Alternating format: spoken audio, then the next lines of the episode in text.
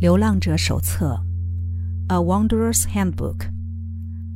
来到地球的星际流浪者生活指南，作者卡拉·鲁科特，优麦有声书出品。和老师一起工作，形而上工作的所有方法之中，特别热门的是和老师一起工作。细选一位老师或上师，与其建立密切且忠诚的关系。许多东方系统的内在作业都循此模式，他们能将那些过于复杂或深奥、无法用言语轻易传达的课题和学问体现出来。师生之间可以形成一种相当有力且深具转化的连接，双方在其中都同时成为了学习及教导的载具。学生仰赖老师唤起自我内在能量丰沛的谦卑潜质，慢慢放下可能扭曲或干扰追寻过程的已知人格，在一个受到保护的环境中，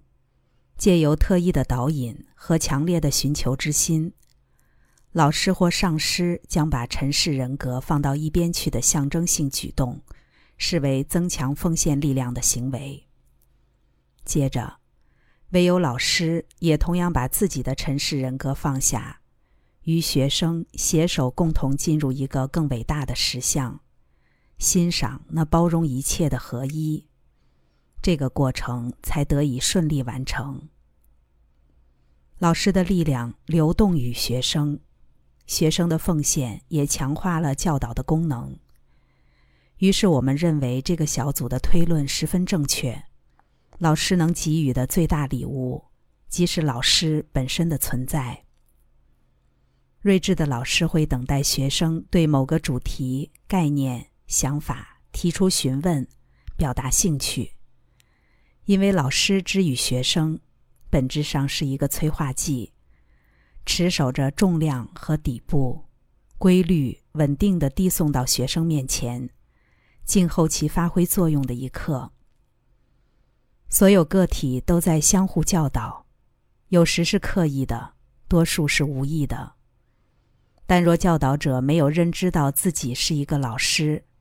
别人很可能感受不到他的教导，也不会受到随意出现的教导吸引。实则每个人都在回应他人，谁都是彼此的老师。寇群体表示，老师在这个密度中的角色特别重要。遗忘面纱已经覆盖，所以你们密度中的个体无法回想起自我和所有其他个体间的合一性，造成孤独、孤单的感受，能够亲身述说、支持、安慰及考验的教导者，在这密度中显得更加为人所需。我们每个人在投胎前都安排好了有形和无形的老师。没有任何个体会孤单前进，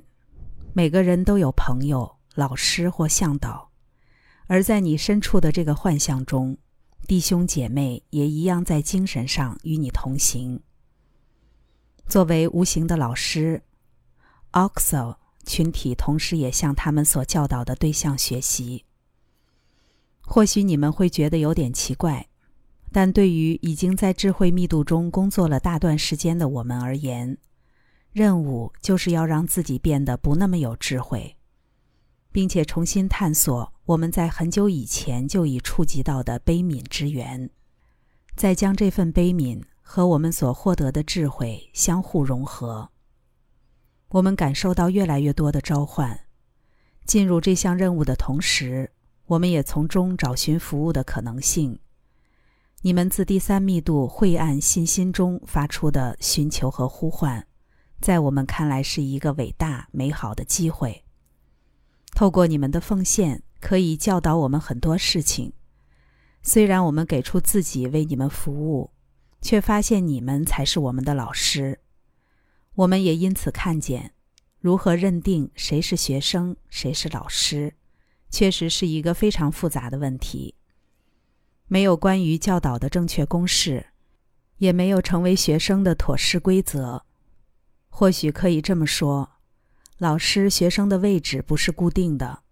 它本质上是展现机会次序的一个事件。这里所指的机会是相互分享的机会，但不事先预设分享的结果偏向哪边。不过，老师与学生之间并非总是这么平顺，因为当双方有了交流和变化，老师唤起的往往是学生内在不平衡的那个部分。乔迪自己也是老师，他说，带着摩擦或催化剂的老师或灵魂，多半会激起对方不平衡的一面。好比美国的嬉皮运动就引起东方上师的不以为然。嬉皮和让人紧绷的新教工作伦理都相对极端。自第四密度的启示倒退回第三密度，在这类团体中，我会高喊和平、爱与理解；而在流浪者的电子邮件群体里，我便会以上师们的真正成就作为代表，主张我们要努力实践目标。找到一位乐于教导的老师是很奇妙的事，尤其当对方特别愿意教导自己时。我曾遇过几位这样的老师，最怀念的是科布女士，我六年级的老师。除了父母之外，她是第一个纯粹欣赏我这个人的老师，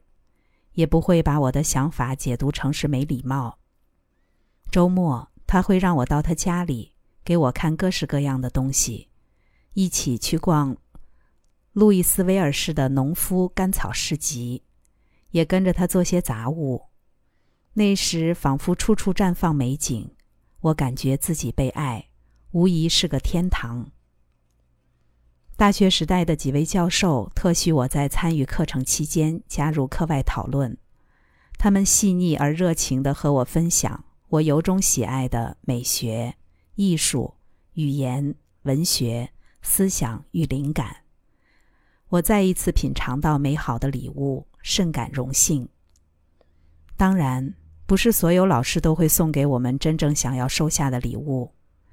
保持谨慎总不会错，如罗米所说。真理如同课程，有很多版本，请谨慎衡量你所探究的那一份。我们在这星球上的时间很短，收成期也即将到来。让人分心的事物，弯曲的真理，很多东西都可能使我们失去即兴，可能降低我们努力收成的成效，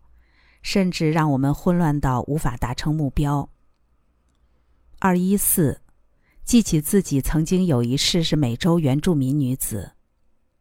好几年前，我被拉进一个学徒计划，跟着一名自称是巫医的妇人。故事很长，算是个学习经验，只是不太愉快。老师说是非常吓人，非常令人不解。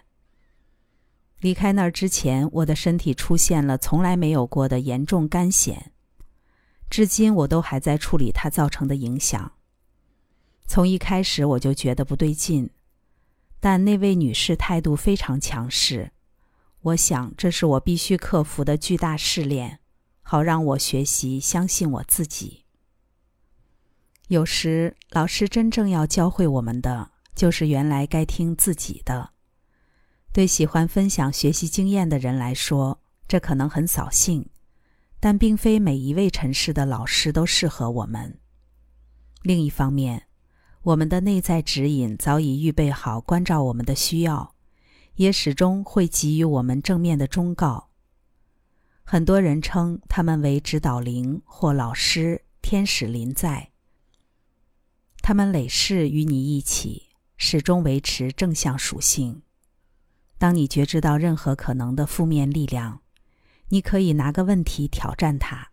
问它为什么而生，希望得到什么，存在的本质为何，持续下去的能量、念头和灵感又是什么？这些问题你也必须回答得出来。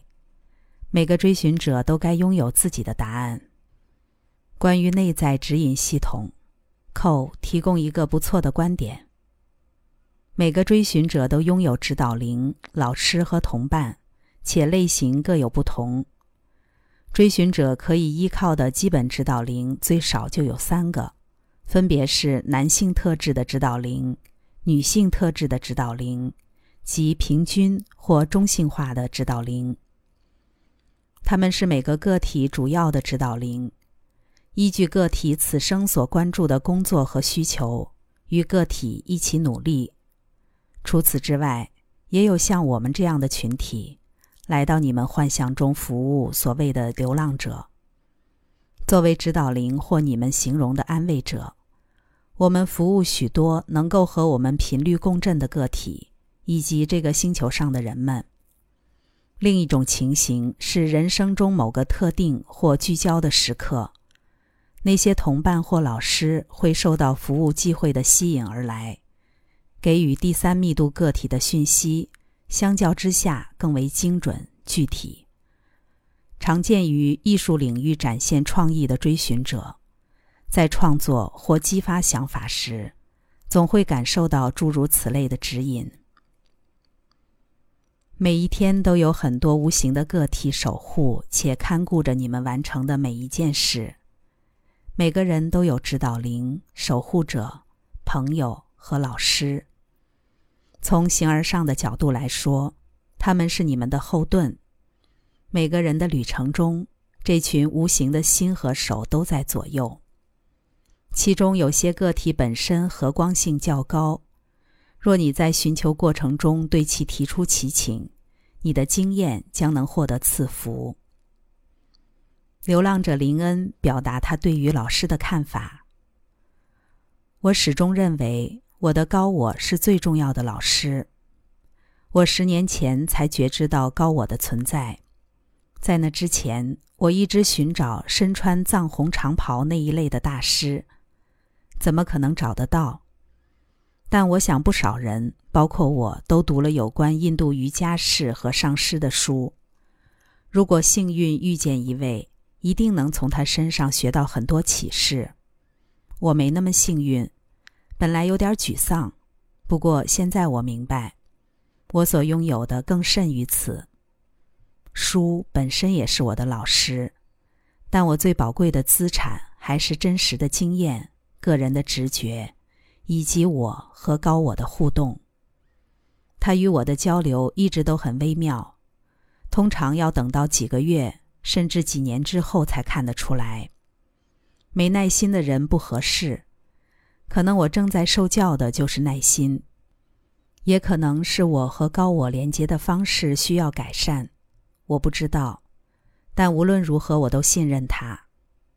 当然，我还有其他老师，每天在我四周和关系之中的人们，生活里的催化剂和导火线全都是老师，里里外外，俯拾皆是。我和外在老师的互动模式比较不一样。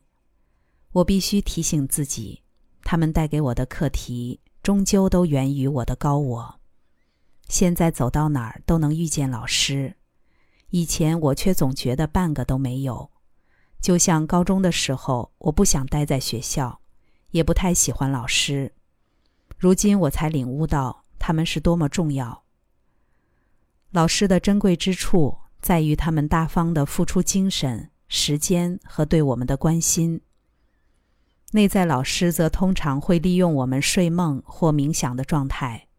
因为他们希望给予建议，但不强制。每个个体都有很多在梦境里现身的老师，他会选择最适合的方式来回应做梦者的呼求。某种程度上，所有人都有随时可呼求的老师、朋友、指导灵，以及充满爱的光之原力。在学习的过程中，他们会透过梦境、冥想，或在适当时机显化于适当的人物、书籍、计划和事件上，来表达支持或给予启发。指导灵或老师经常提供协助，只是协助的方式不见得让人容易判断是否来自于他们。很多时候可能是激励人心或一连串持续的梦，或从祷告、沉思、冥想状态中发展出一条思路，落下了足迹，再一点一点搜集需要的工具，打穿原有的墙，进入新的理解层面之后，再重新出发。在这个必须翻新内在决心的阶段，耐性似乎是个矛盾的东西，但若一个人能够耐心等候，同时保持警觉，意志坚定，表示他已经尽力做好准备，迎接这个形态的蜕变。把我们的内在工作照顾好，每一次的出发都将是全新的开始。刚才带来的是《流浪者手册》，